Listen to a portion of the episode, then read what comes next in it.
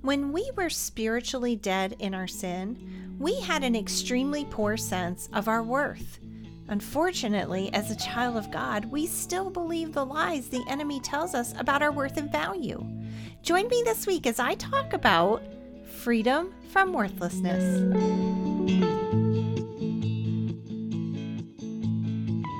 Hi, and welcome to the Raising Kids on Your Knees podcast. Raising Kids on Your Knees is a ministry dedicated to equipping you to pray and parent life into the lives of your children. I am your host, Tina Smith. Welcome to the show. I'm so happy you're here with me. My prayer for you is that your time here will help you grow in freedom and victory in Christ so that your prayers for your children are powerful and effective. The truth is, when we become spiritually alive in Christ, our sense of worth and value comes from who we are as a child of God and our growth and relationship with Him. However, because of poor choices we made either before coming to know Christ or after, we walk around with guilt and shame. We feel insignificant. Believing the truth of the Bible about our significance in Christ is one of the greatest self worth lessons I've ever known. When we begin to believe and realize that our significance in Christ is our identity, we will walk with our heads lifted high, and so will our children. I want to share with you just a few things that the Bible has to say about our significance as a child of God. There really are so many more, but this is who you are in Christ. First of all, go with me to Matthew chapter 5 verse 13. Here's what it says.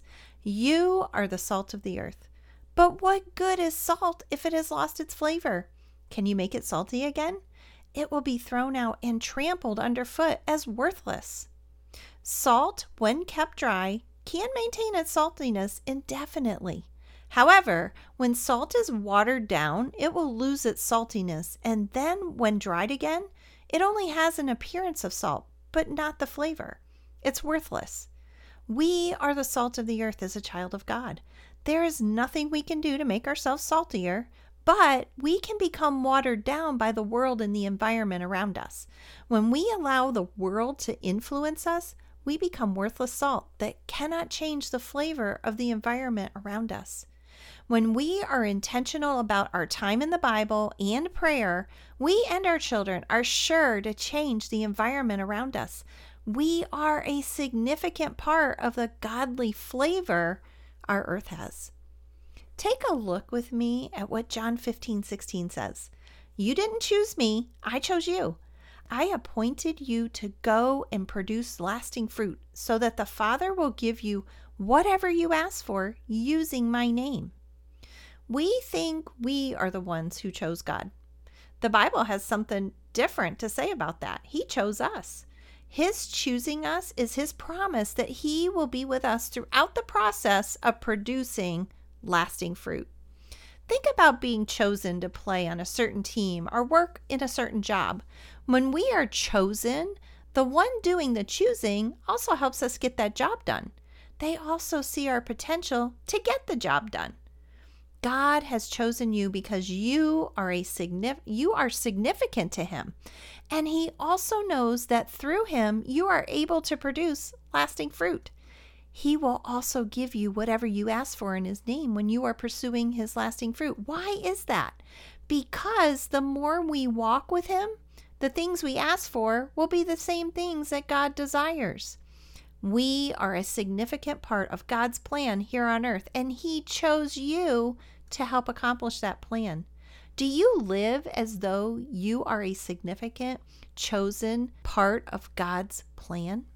The next verse sums up our position as a child of God. Look with me at Ephesians 2 6. For he raised us from the dead along with Christ and seated us with him in the heavenly realms because we are united with Christ Jesus.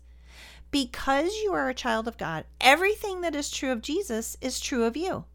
You died and rose again with Jesus and are seated with him in the heavenly realm at the right hand of the Father. Have you ever thought of it that way? This is who you are positionally. And because we are seated with Christ at the right hand of the Father, we are seated a little higher than the angels, and the enemy is under our feet. The battle we fight is a vertical battle, not a horizontal playing field. If the enemy can keep you believing that the playing field is level, he will keep you from walking in your true identity and in victory in Christ. Because of your position in Christ, you are significant. Do you live that way? Do you fight the spiritual battle from a position of victory or defeat? I want you to understand how incredibly magnificent you were made by God. Look at this verse in Ephesians 2:10. For we are God's masterpiece. He created us anew in Christ Jesus so we can do the good things he planned for us long ago. Did you know that God has already planned out the good works you would do before the foundation of the earth? You are not an afterthought, but very much loved and chosen child of the King who thought of you before you were fearfully and wonderfully made by Him. You are His masterpiece. You have a purpose and a calling that only you can fill. And if you don't fill that purpose and calling, there's no one else to take your place. The fruit of your calling and the purpose that He has for you is lost for eternity. Thinking that God will simply replace us and get someone else to get the job done is not true and a very poor excuse to not walk in obedience to Him. We are so significant to God's plan and purpose. Paul tells us in Romans 11 29 that the gifts and the calling God has placed on our lives is irrevocable. You are an important part of His plan right here on earth.